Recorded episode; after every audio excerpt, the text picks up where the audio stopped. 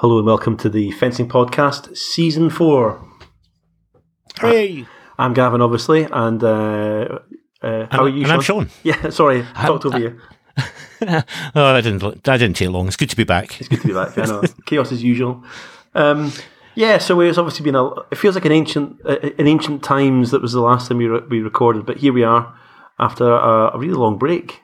Like Budapest. Yeah, Budapest World Championship seems absolutely ages ago, and glad to get back to the Senior World Cup action. Mm-hmm, mm-hmm. And I think the first thing we're going to do is we're just going to go and do our usual thanks to everybody. So thanks to Liam Paul, you guys rock as usual. Yeah, and I'd particularly like to say thanks to Leon Paul, because they have just confirmed they're going to be sponsoring us again this season, so God bless them for that. We are sort of genuinely, pathetically grateful for their support to help make the podcast work. Yes. So thank you very much to Liam Pohl once again. And, a big shout out to both Ben and Alex, who are just fine chaps. They absolutely are. But not as fine as our Patreon supporters, because that's where the money is. This ongoing debate. But, yeah, I'll certainly take my hat off to our Patreon supporters as well, who... keep the good ship fencing podcast going. Mm-hmm. So we're obviously a voice down at the moment. Kate's not around this weekend because she's in... Kate? Kate is in Sofia, or making her way back from Sofia, mm-hmm. in Bulgaria, where she was looking after some of the British cadet sabrars, mm-hmm.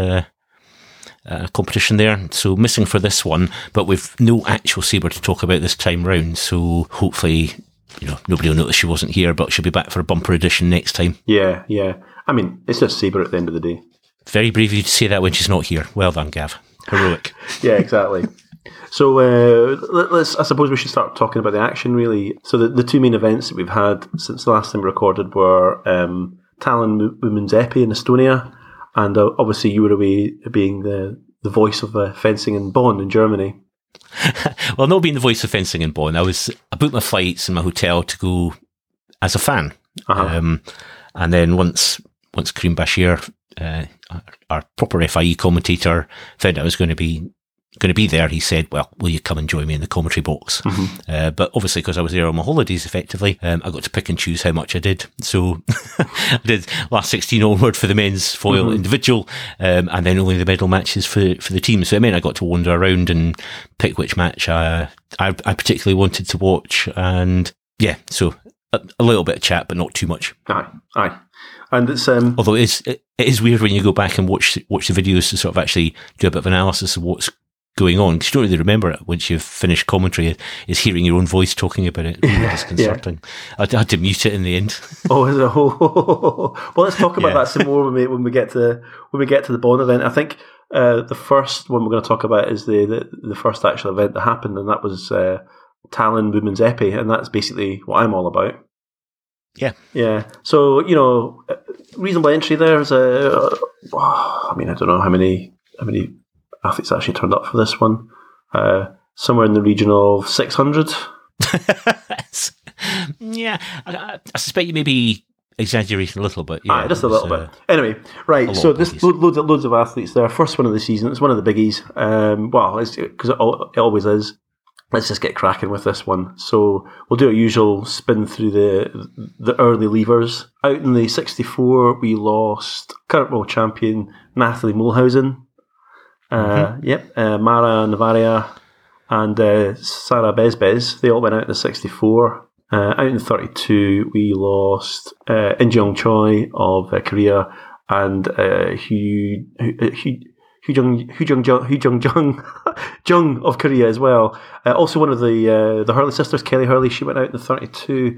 And also, a bit sad about this because I really rate her as a fencer now that I've spent a lot of time watching her, Krivitska. Of the UK, she went out in the 32 as well. Out in the 16, we lost Lin China, Kang of Korea, Vitalis of France, and Shemyakina of the Ukraine, and that just takes us into the quarterfinals. Okay, our first quarterfinal was. It's actually not a fencer I'm particularly familiar with, I didn't watch this one. I'll need to maybe go back and check it out. It was Nicole. I'm going to guess at how you pronounce this. It looks like Foietta of Italy. So I'm sure one of our Italian correspondents has been in touch to tell me exactly how I pronounced that. Exactly how badly you pronounced it. Yeah, there. Yeah. But I've never heard of her. Sorry, go on. Yeah, no, that's a new name to me, I must admit, yeah. So I've never heard of her, but she's made it all the way to the quarterfinals, and she bumped into Anna Maria Popescu, who promptly beat her 15-5. Fair enough. Well, yeah. It's a good run for a fencer that we're not that familiar with. Oh, I think so, definitely. And that's epi for you, isn't it? Well, it is epi. Our second quarterfinal was McKinnon of Canada versus Sun of China, and Sun defeated McKinnon 15-11. Good result for Leah McKinnon, though. I think that might be her first top 8 at Senior World Cup. Is it? She not got one before. It's a thoroughly good day out. Yeah, I'd need to double check that. I might be wrong. But either way, it's a big result. I don't think you're right. But I think you're right. It's a good result. And our third quarterfinal is between, again, apologies to our French correspondents, Jacques-André Coquin of France, and she went up. That sounds about right, actually. I think you might not be far off with your pronunciation there. Well done. Well, wait till we get to the teams. I might be wrong as well, but it sounds right to me. Yeah. So apologies if I have got that one wrong. And she bumped into Zhu of China. Close one here was 15-12. And then our last quarterfinal was Kong of Hong Kong, and she bumped into Kolobova of Russia, who won 15-10. Okay. So no nail-bitingly close ones then. No, that doesn't look like it. No, I mean, I've been a bit time short, so I didn't actually watch any of the quarterfinals this time around. I mean, the one that I'm obviously curious about is the Italian that I've never heard of. Mm-hmm. But also I'd like to go back and watch the Kolobov one versus Kong. I quite like that. That's quite a good matchup. But yeah, you're right, none of them are particularly close. Maybe the Zhu versus Jacques-André of France might be quite an interesting one as well. But that gives us our semi-finals. Our first one is Sun versus Popescu. Now, this is actually a really, really top-quality semi-final. So you're going to go back and you're going to watch any of Talon. This is the one from the semi-finals I would definitely go and watch. Sun's really, her fencing has really changed because it wasn't that long. New exciting, aggressive. Yeah, and I'm going to say she looks French for obvious reasons. So she has this really lovely sort of French style, and it's kind of it's not that kind of passive counter-attacking Sun that we had a few years ago. Yeah. And she's really, really quite sort of aggressive against Popescu, and she it starts off well for her and takes the first period, and it's 5-4. There's no P cards. The score just ticks over quite nicely. Actually, I might be a convert to the P cards, because it does seem to be keeping the fencing going, and there are hits all the time at a reasonable rate, so there's no point where you're kind of looking at, checking your phone or whatever. Yeah. Please let it be over. Yeah, exactly. So anyway, the first period finishes 5-4. In the second period, things start to change a little bit here. Popescu's obviously had a bit of a chat with her coach, and she just basically ups the tempo, and she it's quite interesting to watch, because what was happening in the first period was that Popescu was actually able to control the distance and tag Popescu as she was preparing, but Popescu gets wind of this, starts to draw it, and either blocks her out or does something like binds her to leg or something along those lines, and she starts to overturn the score, and she actually turns it back, and the actual round finishes 11-8. So she basically is in a sort of commanding lead to go into the final. And it starts the third period starts obviously with her leading 11-8. And then Sun comes out. She always had a good old chin wag with Aubrey, who's waving his pixie dust over her again, because her whole game just completely changes. And she starts to trigger Popescu, and she does things like she triggers her flesh and stops at her. She comes in and basically just puts Popescu under enough pressure that she breaks, causes a couple of double hits. And it starts to do these really nice hits, like going underneath the arm, finishing on top, nice flicks and things like this. It's really, really lovely. And she actually drags it all the way back to 14-all, right? And there's 23 seconds left on the clock, and Popescu just comes out of the traps and flashes, and she sees Sun stop rather than commit to the stop at this time. And then just really goes, and really, as she flashes, you can just see her completely commit to the hit. It's just a lovely flash to finish off with at 15-14. So that was sounds a goodie. It's a good one. Well worth it. Evolving fight and a lot of quality hits in there. Sounds great. I will actually go and watch that. You should watch that one. Lots of great tactics. Good changes of tempo and pace. Really love the fact that the way that Sun was fencing has this really fluid, lovely kind of look to it these days. And, you know, when she's quite far down, you just think with someone like Popescu, it's going to be all over. But no, she really digs in and forces Popescu to really go for it in the last hit. The second semi-final, well, it's not quite as good. I mean, Kolobova's a quality fencer. The first period's about cagey. There's no P cards in this one again. I'm going to stop mentioning P cards, I think, because it gets a bit boring. But it finishes 2-1. So this is kind of like the opposite of the first period, where everyone, there's lots of stuff happening, the score's ticking over. This one, there's just enough rhythm to the points that nobody gets carded. So it finishes 2-1. It's nothing particularly exciting. But then Kolobova is just dominant after that. Zuz can't get into striking range at all, and she just ends up getting picked off all the time. And you can actually hear, if you listen to the audio really carefully, that Obi's just yelling at her from the sidelines in French. So he's trying his best to basically make her very aware she's doing what she's doing, but she just can't get her head around what Kolobova's actually doing. And Kolobova just dismantles her, and it finishes 15-8. I mean, if what you want to see is a Russian completely taking someone apart just by being calm and collected and picking them off, this is the fight for you, then. Yeah, that's the fight for you. But it's not as exciting and involving as the first one. And then we get the final. Again, it's cagey to start off with. Both fencers try to establish each other. Yeah, again, the score sort of ticks over. It's 2-1 again, and there's not much to really say there. The second fit period starts off, it's much better, and both fences have come up with a bit more ambition about it, and they're trying to establish something actually to happen here. But what actually seems to happen is it just settles on the same kind of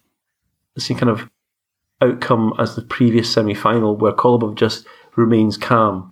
And as every time Popescu tries to sort of start something off, she gets stop hit.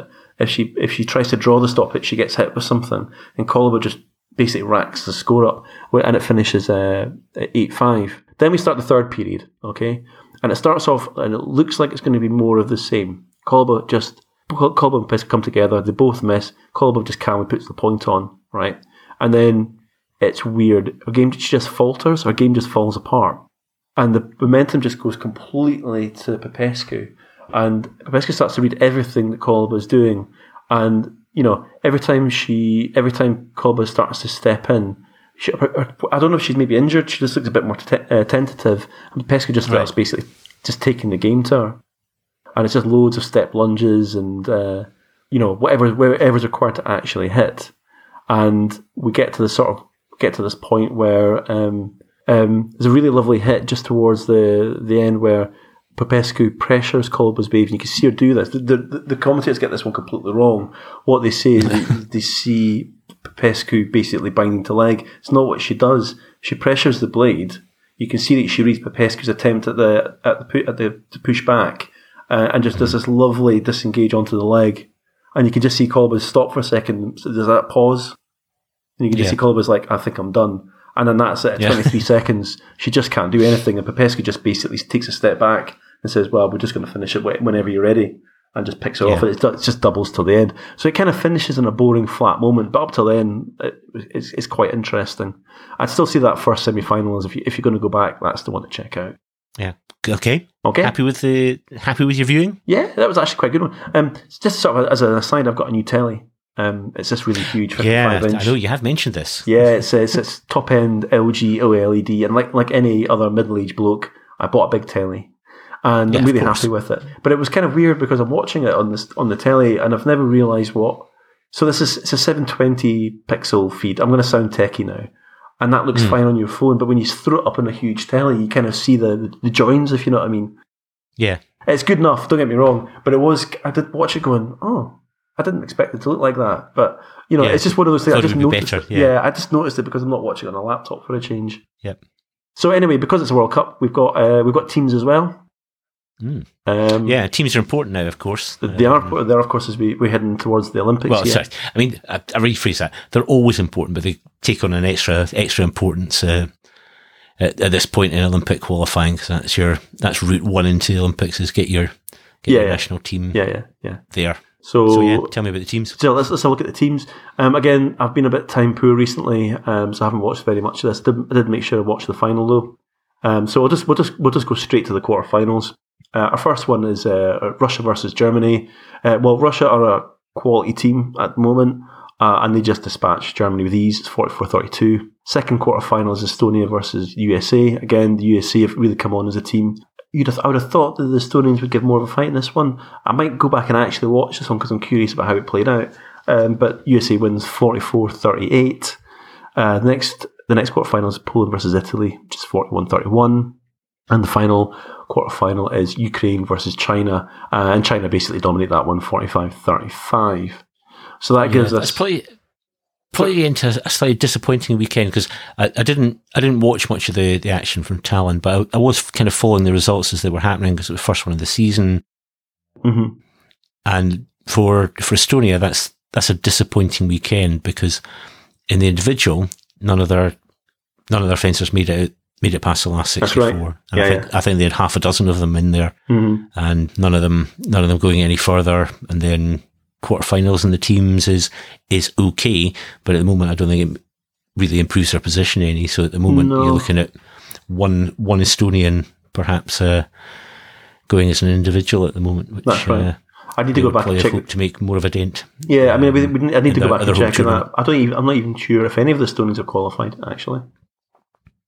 So maybe all of the European places are taken by other nations now.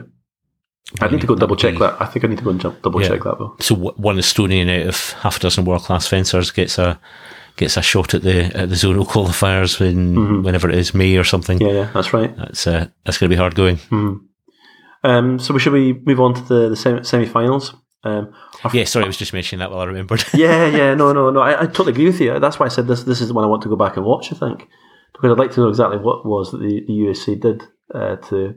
It looks like a strong win by the USA, 44-38. It's kind of hard to tell with teams, though. But I don't know. I'm curious about that. I would have thought that the Estonians would at least have ran it much closer than that. And the fact that they're on, where they are now and everything like that, would have expected them to have been better on the day and the individual as well, like he said. So it's kind of it's not a good weekend. They're not firing properly there.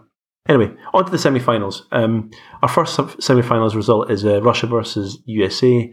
Russia, again, just dismantled the USA. It's 45-29. Ouch. So we got a fair one, as they say, locally. And the second semi-final was Poland versus China. And Poland take this one 39-28. So our third, fourth place is USA versus China. And USA take that one fairly comfortably, 48-35. I'm just going to go straight on and start talking about the team event. There's not much to say about the sort of the first couple of periods in the final of the Russia v Poland matchup there. So we're going to pick it up in the sixth period. So the score is 26-23. It's not been a hit fest, but there's been enough hits. Do you know what I mean? Yeah. Right. Yeah, so that's respectable. Yeah. So it's 26-23. It's not too bad. And we've got here we go. Zamachowska, I think is her name, versus Kolobova. And at first, Zamachowska takes it. Looks like she's just going to continue on with the sort of Polish dominance, and she scores the first hit. But then Kolobova completely changes tack and just takes it to the Polish fencer. And levels the score at 28 each. And then there's two seconds left on the clock, and she's still going at her. And it's just a double to finish, which is a bit of a shame, actually, because you could just sort of tell the ambition there. Yeah. But it finishes at 29-all. The next leg's a bit not as good, let's put it that way. It's Napik Miazga versus Andrushina. So so the Polish team's actually quite strong if you think about it, because you've got Napik. Oh yeah, absolutely. I don't know so much about Zamachowska, but they're actually pretty solid. But this is a bit just the usual sort of epi-leg, if you like, and it finishes 34-31. Our next matchup was Zamachowska versus Soldatova. Now Soldatova, I quite like the way she fences, and she's really tidy. And she's really good at pressuring her opponent's hand. And her footwork's really compact. So she gets really, really close. Mm. And she starts off with her scoring a couple of hits. But Zamachowska is clearly the one that you put into your team who can grind the opponent down. Because she's being hit, but she's calm. Everything's calm. We're okay. And then she just starts to score more hits. And that round finishes 40-36. So it's a pretty good lead going into your final leg. Yeah, absolutely. Yeah. Of a team match, and the matchup is Trzebińska, another good pole there, versus Kolobova. And Kolobova starts off by scoring a nice couple of hits, so that the score gets quite narrow, and things look like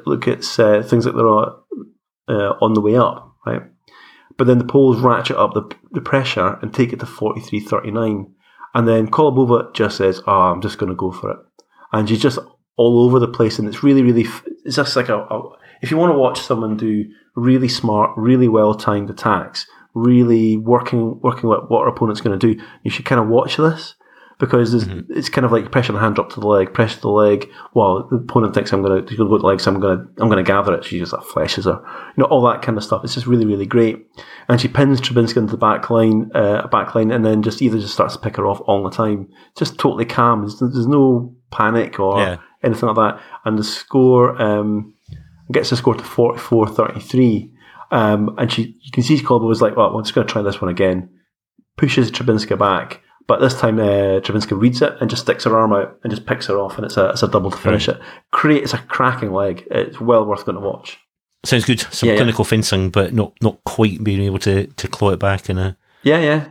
I mean, obviously, what we like in team fencing is when there's a team that's quite far behind, and they're able to sort of pull it back in some sort of smart way, or one of the fencers just goes mad and scores a ton of hits. That's always pretty entertaining. Yeah. Okay. So that sounds like a pretty good weekend in Talon, I've got to say. Yeah. I enjoyed what I saw. Lots of interesting fights. Yeah. I mean, seriously, just a bit of time pressure at the moment. Otherwise, I'd have watched a lot more. And because I had quite a good experience with this one, I'm going to make sure I watch the next one. So there we go. That's your job in this podcast. I know. Well, some people have said to me, you don't watch enough women's epi, Gav, but that's not true. I do like to watch women's epi. I know. For a moment there, I thought you meant, I don't watch very much, but that's plenty. But that's not what you mean. Yeah. So Bonn, then, tell me all about German fencing. Well, German fencing generally not what it once was, but really enjoyed going to Bonn. As I say, was there as a fan. It's a nice city. Germans are very, very efficient, very friendly. And I like going there, so over I went for the men's foil season opener, and it has a kind of different atmosphere compared to last year. The sort of rise in tension now that Olympic qualifying is well underway is genuinely tangible. You can feel the greater pressure and expectation surrounding the event. So that was. That was something a bit different from what I had last year. But let's cut to the action. Our early departures. Actually, I'm going to mention an early departure that's even earlier than the last 64 departures. All right. Because it's a kind of point of interest when it comes to teams. Miles Chamley-Watson, down at 30-something in the world going into it, didn't manage to win all his fights and go straight through to the 64. So he was looking at battling his way through the preliminary Ds, and Julie lost his first one and went out in the preliminary 128. I mean, basically a long way away from at least another fight away from making the second day. So who'd he go out to? Can you remember? Yeah, he went out to Cedric Seri from Slovakia, I think it is. All right, okay. And it wasn't close. It was like a 15-9 or something. All right, okay. So so when it comes to talk about the teams, a bit of change in the in there, but yeah. A feature of the USA men's foil team for a number of years, struggling to produce some individual results. So on to day two, early departures.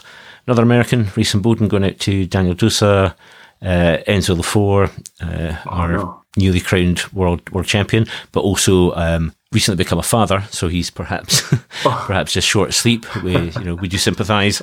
Sorry, Enzo, we know what it's like. Yeah. It will. These things will eventually pass, and you will be able to get a full night's sleep eventually. The Kwang Hyun of Korea went out to Timur Arslanov, so that sort of big names going out in the last 64. Out in the 32, Alex Macialas lost to Julia Mertin. Nick Itkin, who is now a big name, went out to Matsuyama of Japan. Chung, Lepeshu, Avila, Safin, and defending champion Richard Cruz went out in the 16 there. So that means that he drops out of the top 16 in the world rankings. So life's going to be harder. He's going to have to get a result. The other sort of narrow British self-interest one was that Marcus Mepstead went out in the 32 as well. Actually, I forgot to mention that. Okay. So well, it's a better result than he had last year. It's still not quite enough to push him into the top 16, so he's still going to have to be battling through the pools and potentially must be pretty close now. Yeah, point. Oh, yeah. Okay. He was a point short going into Bonn, and at the end of it, still a point short. Okay. So yeah, more hard work to rack up the world ranking points and keep pushing for Olympic qualification. Mm-hmm. So anyway, after all these guys have gone, our quarterfinals were Alessio Ficcone fencing Kaisuke Matsuyama of Japan. Probably tough battle for Ficcone. I watched a few of his fights earlier on, and he didn't look at his fluent best. It was a hard work for him all day, but he did manage to edge his fight 15-13. Gerrit Meinhardt beat Daniele Garozzo 15-9, mm-hmm. and that was a pretty comfortable win. Garozzo looked absolutely miserable at the end of it. Oh dear. And kind of looking around for somebody to blame. Did he throw something at somebody? No, I mean he looks quite grumpy unless he wins. Yeah. And yeah, he looked particularly grumpy at the end of this one because Gerrick was all over him. Andrea Cassara beat Carlos Lavador 15-10. Again, a reasonably comfortable one, efficient and getting it done. Mm-hmm. Lavador looked in really good form. It was him that put out Richard Cruz in the 16, mm-hmm. and he looked in good shape. He's had some good wins in the satellites and the run up to the proper World Cup season, and that's again a good result for him in terms of boosting his chances of qualifying, mm-hmm, mm-hmm. As an individual for the Olympics. And the last of the quarterfinals, Julian Mertin absolutely blitzed Benny Kleibrink 15-3. That wasn't a score. That wasn't a scoreline that flattered Mertin, I'm afraid. Again, another good individual result for Kleibrink, which will do him no harm in increasing his chances of getting to the Olympics as an individual. If Germany don't make it as a team, yeah. But yeah, he was. What age is Benny Kleibrink at the moment? Can you remember? He's younger than you think. He was actually a very young Olympic champion when he won in 2008. So I think he's like 32 or 33, rather than the pushing 40 that I think you suggested in the past. Mm. So that gave our first semi final. Meinhardt against Ficcone, two fences that I enjoy watching in different ways. Gerrit Meinhardt, all the beautiful fencing. Alessio Ficcone, very, very smart, even if visually perhaps not a thing of absolute beauty. I know we disagree on this one to some degree, but I was going to say, how dare you say that about my Alessio? Yeah, I know. Sorry about that, Gav. But Ficcone doing all the pressing at the start of the fight, and Meinhardt seemingly quite happy to let that happen. Kind of mixed success for Ficcone with this, and Meinhardt looking for variations in defence, but Ficcone a couple of hits up at the break, 9-7 up, but in the second period, much more aggressive from Meinhardt, much more taking the initiative, pushes him into lead, goes 10-9 up, and the fight kind of, is kind of in the balance. Mm-hmm. Either fencer could take it, level at 12 apiece. A few video reviews at that point. Fencing's perhaps a little bit scrappy, but it's Meinhardt that emerges from that all square at 12 apiece to get a run of three hits and to take the win, and good win, good hard fought win. Mm-hmm. It was a fight in the balance all the way through. Ficcone had quite a few of those earlier on in the day, but couldn't quite get the job done to take the win here, and Meinhardt marches on to the final. So our second semi-final, Mertin against Cassara, we get a Julian Mertin onslaught. My sort of mental image of Julian Mertin fencing is not what we saw here in the semi-final. Okay. And in his match against Kleibrink as well. Mm-hmm. He fenced more like his French teammate Maxime Poté. It was all high intensity, high action stuff. Yeah. Pressing, not giving his opponent any time whatsoever. And he was 9-2 up after less than a minute. Oh God! Against Cassara, and you could always see like Cassara going, "What is going on here? Just fence properly." Mm-hmm. And Cassara sort of realizes, well, I can't just keep letting him hurtle down the piece and hit me. I'm going to have to take the initiative here myself and actually try and dominate the fight a bit more. And he does that to some degree. Manages to get back to 8-11 down. Mertin then scores a kind of slightly scrappy, vaguely desperate 12th point, and Cassara gets what by that stage actually was a second yellow card for covering. It goes from being quite tense at 11-8 and Sarah on a bit of a roll to suddenly being it's 13-8. Right. And okay.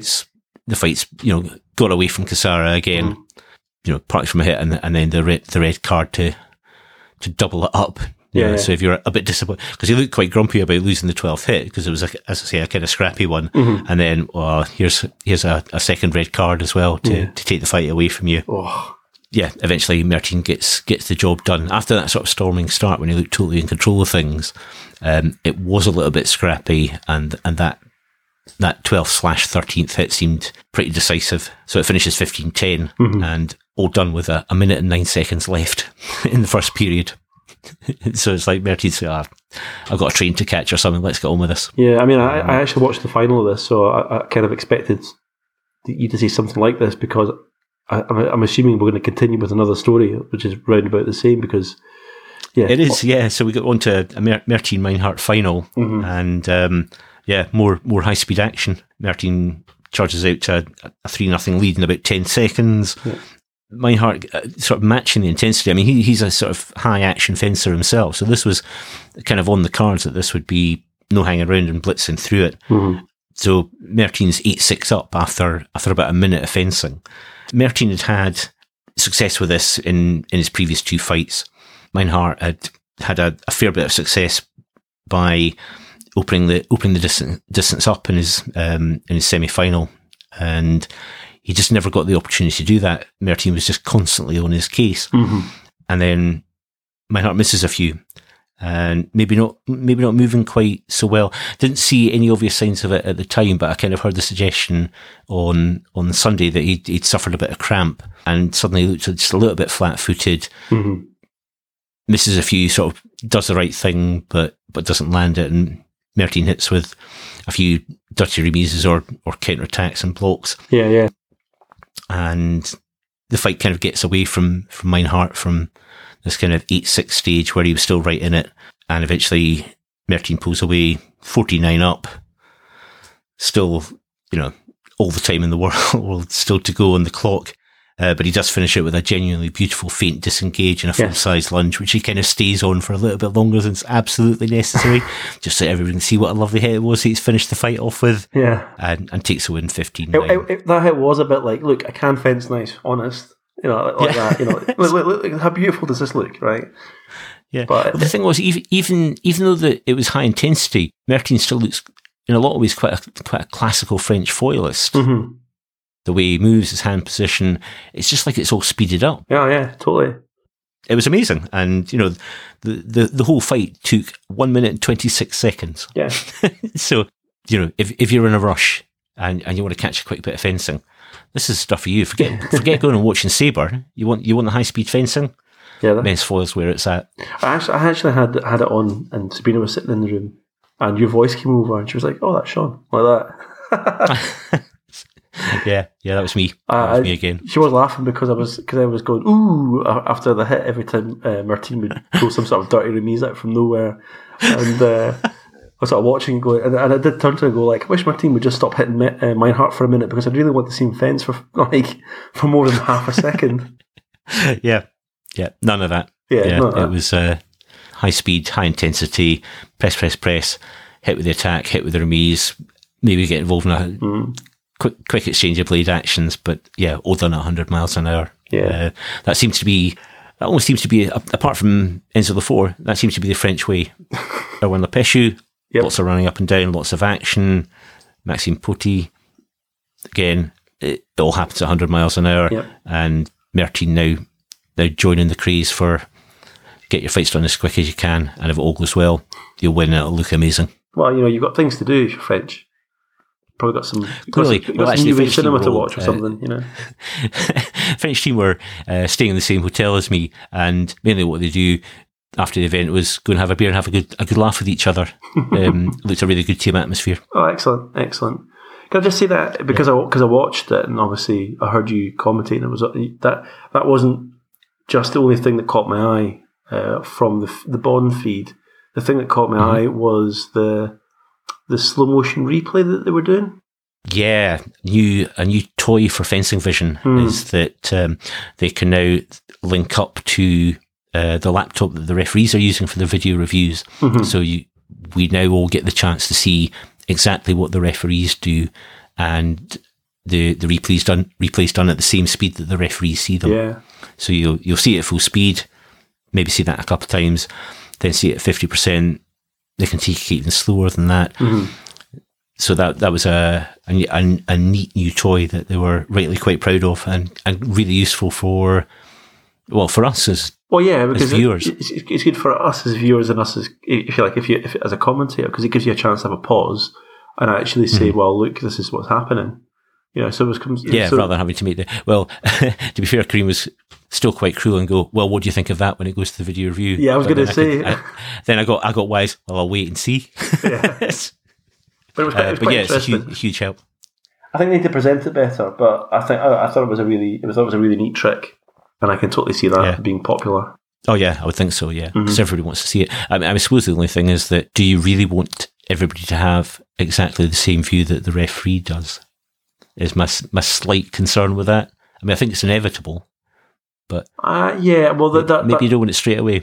Well, that's one of the things I have a problem with the presentation, because it must look the same as it is on the screen on the laptop. So it kind of doesn't look professional. Do you know what I mean? It looks like a functional piece of kit that lets you watch something slowly, and you can see them selecting the file and all that. So I think they've done a great job. Right, I'm not knocking them at all, but I just think they can take it up a notch by just finding a way to present it just a touch better. I think they'll be an absolute winner. I thought it was a great thing to show, but I just think there's just a little bit of finessing to be done. So congratulations to the fencing vision team. Yeah. No, it was another good option for us spectators. Mm-hmm. And I think you're right. They may well find a way to make it look just a little bit smoother, but basically what you're seeing at the moment is exactly what the referees see on the laptop screen when they're doing a video review. We're not going to mention the Perry Arslanov fight. Well, you seem to have particularly focused on it. But, I think everybody should just go and check it out. We put it on our Facebook page. Just go and check it out. It's there for you. That's 1 minute of crazy fencing. Just go watch the 1 minute of crazy fencing. There is much craziness going on there. Yeah, it's all wrong, but so right. The one fight that you have to pick out at the weekend, and it's that. All the other glorious fencing going on. Yeah, well, I mean, I just love it when it just looks as nuts as that. I mean, you don't see that every day, do you? So no spoilers. I think everyone should go and watch and draw their own conclusion. What's that all about? Okay, we'll put the link in the show notes. Yeah, the last minute or so of a bit of craziness between those two. Yeah, I mean, mainly the craziness obviously is the Perry. Yeah, but, it looks like a nutter. But anyway, right. Enough of your distractions on fights that matter a little bit, but not that much in the grand scheme of things. Yeah, onto the teams. Obviously, as we said, teams are the way to the Olympics. Roughly 3/4 of the fencers of the individual will have got there through being part of their team qualifying. So it's super important. Main thing to notice is USA win again. You know, I'll go through some of the results, but basically USA win all the time. That's how it works in men's foil at the moment. But it's exciting. We get to fight. It's always really interesting to find out who's coming second. Yeah, yeah. So as I alluded to earlier, though, bit of a change of lineup. Nick Itkin coming into the team. He fenced in the individual at the Pan Am's. He fenced in the team actually at Pan Am's as well.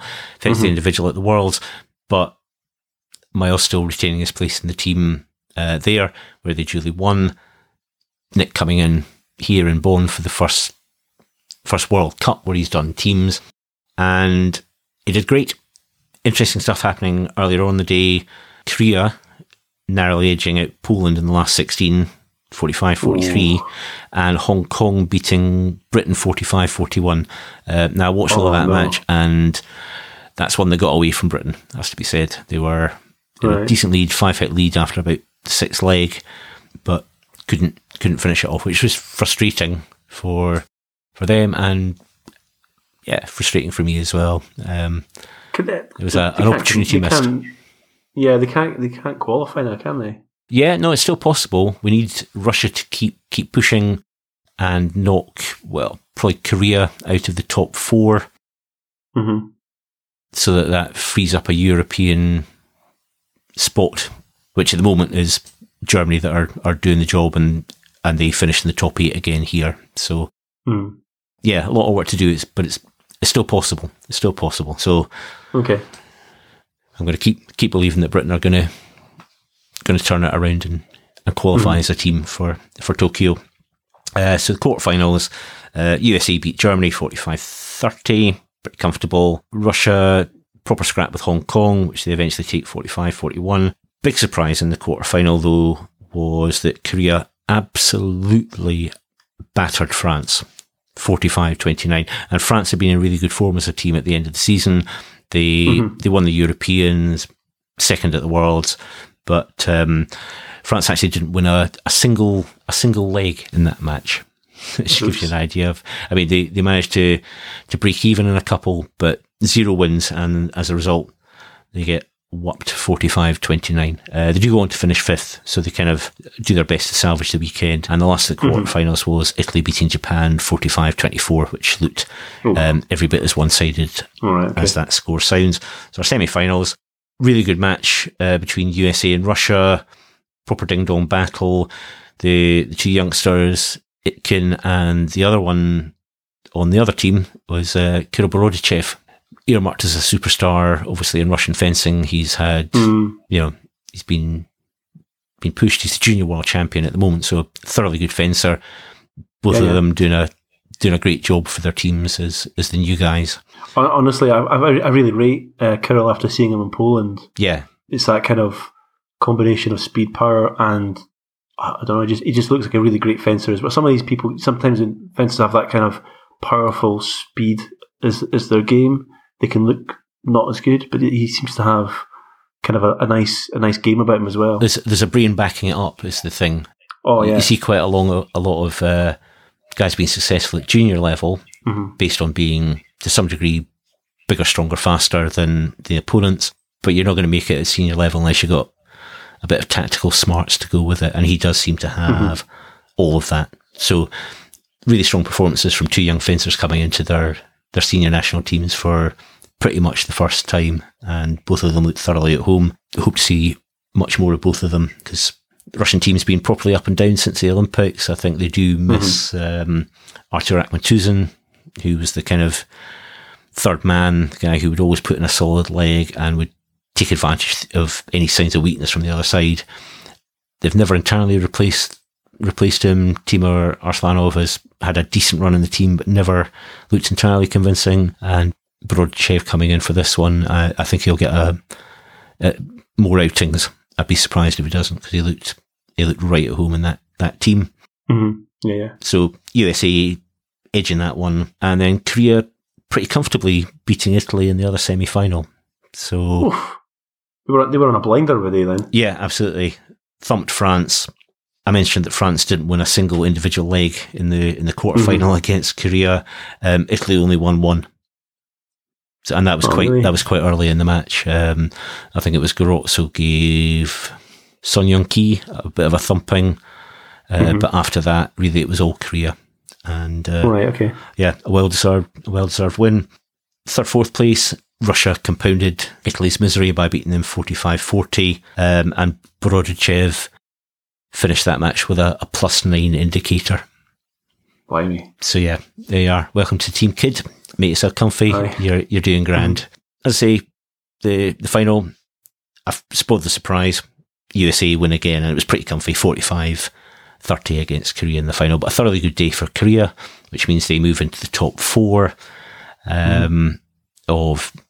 of the adjusted Olympic rankings. Right, okay. And USA win again. So USA, even with all the World Cup still to come, have qualified. Even if they didn't do any more events, they are so far ahead of Canada as the next highest placed Pan American team that, even if they dropped out the top 4, they would be going. Wow. Yeah. It's a bit like Derek Kozlova, winning all the time. Wins all the time. It's not, It's not great, guys. Chuck one at least so the rest of us can get a shot, you know. Yeah, I don't see any signs of that, and I'd be very surprised if we don't see a whole load more USA victories between now and Tokyo. So that was my weekend in Bonn. Thoroughly good time. Mm-hmm. Lots of good stuff. Lots of high speed fencing in the individual. Happy with a Julien Martin win. USA continued to dominate, even with a slight change in personnel. Mm-hmm. And it is worth pointing out that Nick Itkin fenced, I think, every single match. I don't think Gerrick actually fenced a single match on the Sunday, and that's when I heard the suggestion that he might have had a bit of cramp towards the end of the day on the Saturday. Okay. So he sat with his feet up and let the kid do the work for him. Mm-hmm. Fair enough. Which he did very well. Good stuff. It's like a good event, actually. So what's next, Sean? Well... I mean, I was going to mention, actually, as I said, I went there under my own steam, did a bit of commentary kind of as an aside, but I did want to say that being a fencing fan is not something that we really have in the same way that people are tennis fans or football fans, where you will go and watch an event. Probably the only exception to that really is Paris. But it's great, and I would really recommend it. Yeah, it is interesting, isn't it? That there isn't really a fan base in the same way that there are in other sports. No, absolutely they're not mobilised to travel around and watch watch whoever it is that they want to watch. There's none of that going on at all, or if there is, it's really low key. I think most of it's transacted via the internet. But it's not the same when you're not in the hall. Being in the hall is a much better experience. Yeah, absolutely. And going to something like Bonn, where Paris is a bit different because you are genuinely part of a big crowd, several thousand in the venue. At Bonn, you can get right next to the action. You can actually go and if you push your luck and nobody's really paying attention and you do look like a dangerous lunatic, you can pretty much wander up and sit beside the piste, which is not the same as if you go to a major tennis tournament or a big game of football or any of the equivalent. So, and there's not many sports where you get that you can get that close to the stars at all. No, that's right. Yeah, I was watching in the background of the women's epee in Talon. If you pay attention, you can see that it's in a reasonable arena. And that the seats are largely empty. And I was kind of laughing because if you pay very close attention in the final, there's a bunch of like small boys basically having a fight in the stands. You know. Yeah, it's a different kind of sport in terms of how its spectators can access things, and it is a genuinely privileged position to be in if you're a fan of the sport, that you can get so close to it. I can't recommend it highly enough. Even if we weren't doing this podcast, we've done this before, but we went to Paris before. I went to Bonn when Britain qualified for the Olympics last time round, and it's a brilliant experience. Can't recommend it highly enough, and I think more people should do it. And if my tales of the weekend hopefully inspire more people to do it. Especially here in the UK, where we don't get a chance to see, unless obviously via the internet, but we don't get to see that level of fencing very often. Mm-hmm. And if you want to see what fencing looks like, why not go to France or why not go to Germany? Because they're not a million miles away. Yeah, you could do relatively easy to get to. You could do France in a day and Bonn. Well, I got a direct flight there from Edinburgh. It was easy and pretty cheap. And you can stay in a hotel that's a 5-minute walk away from the venue, and the Italian team are staying there, and the USA team are there, and the French team are there, and you're there just wandering about with the superstars of the sport. Yeah, indeed, it is great. Yeah, be a fencing fan, travel, go to these things. They're amazing. Anyway, so enough of my here's what I did in my holidays. Yep. That just about covers it for this episode, I think. Yeah, I think so. I think what's up for the next one? We've got Cairo, Men's Sabre. Yeah, it's going to be a bit busier. Now, curiously, we're recording this after the Men's Sabre in Cairo has happened. Mm-hmm. Two reasons why we're not talking about it. One, our Sabre expert is elsewhere. And two, no live stream for the Cairo Men's Sabre.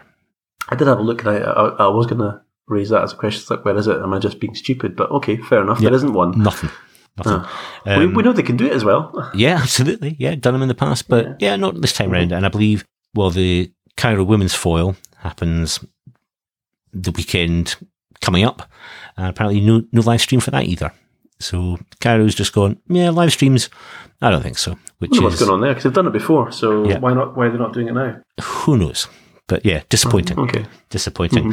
Mm-hmm. We've also got Orléans Women's Sabre, where there is a live stream, and our co-host Kate will be competing, so we're looking for some in-depth analysis from Peace Side, or ideally she has a really brilliant weekend and she can tell us how, how she won a medal or won the whole thing. That would be ideal. Is Orléans the one where they have the chocolate thing? Yes, it is. That is the chocolate thing. You probably need to provide a bit more of an explanation than that, Gav, and what the chocolate thing is. There, I know that much. They did. It was Cecilia, wasn't it? It was off doing making chocolate in Orléans last time. That's right. Yeah. One of the behind the mask pieces, I think it was for the FIE, which told us very little about fencing, but quite a lot about making chocolate, which was still good. Plus, we got a bit more first men's epi action of the season from Bern for you to look for. France, yeah. I'm looking forward to that. So that should be good. Plus for our first time ever, we're going to have a book review section, because we've got two books to talk about. Mm-hmm. The latest offering from Zemek Wojciechowski, which I believe you're in the process of reading, so you can give us a thoroughly good review. And I think a first publication for British Sabre coach John Saulfield as well, a book titled From Last to First, which I've finished reading, but we'll tell you all about it. I can highly recommend it without giving you more detail at the moment. So, okay. Book review time next time round for these two new publications. And if you're looking for any more fencing-related chat, I think we both recommend Dave and Karim's Countdown to Tokyo podcast. Yep, the new podcast called Tokyo 2020 Fencing Podcast, available on all good podcast platforms. And I think they are actually even nerdier than us. Basically what they're looking at is how qualification for the Olympics works. So they're coming up with updates after each competition on who's had a good weekend and moved closer to qualifying, both as teams and individuals. So yeah, one for the anoraks. And since that includes us, I would say go and have a listen. I think anyone who does epi, this is the spreadsheet show for you. Yeah, Dave and his magic spreadsheets. That's what they should have called it. So anyway, go and have a listen. So don't forget to follow us on all the social medias. We're on Facebook and Instagram as The Fencing Podcast, and on Twitter as @Fencing Podcast. So indeed, come and get all the lovely social media goodness that we share and pass your way. Yeah, if people want to have a GIF off, I usually man the Twitter desk, so I'm all about the memes and the GIFs. Yeah, I'll save you having a GIF battle with the French all the time, because that's and that's usually quite entertaining. But yeah, it'd be nice if other people joined in with you and the French Federation coming up with your best GIFs. Yeah, so well, I think that's us done now, Sean. Well, yes we are. Yeah, good to be back, and good to be back. Plenty more to come. So. Tune in for the next one. Hope you enjoyed this one. Right. See you then. Bye.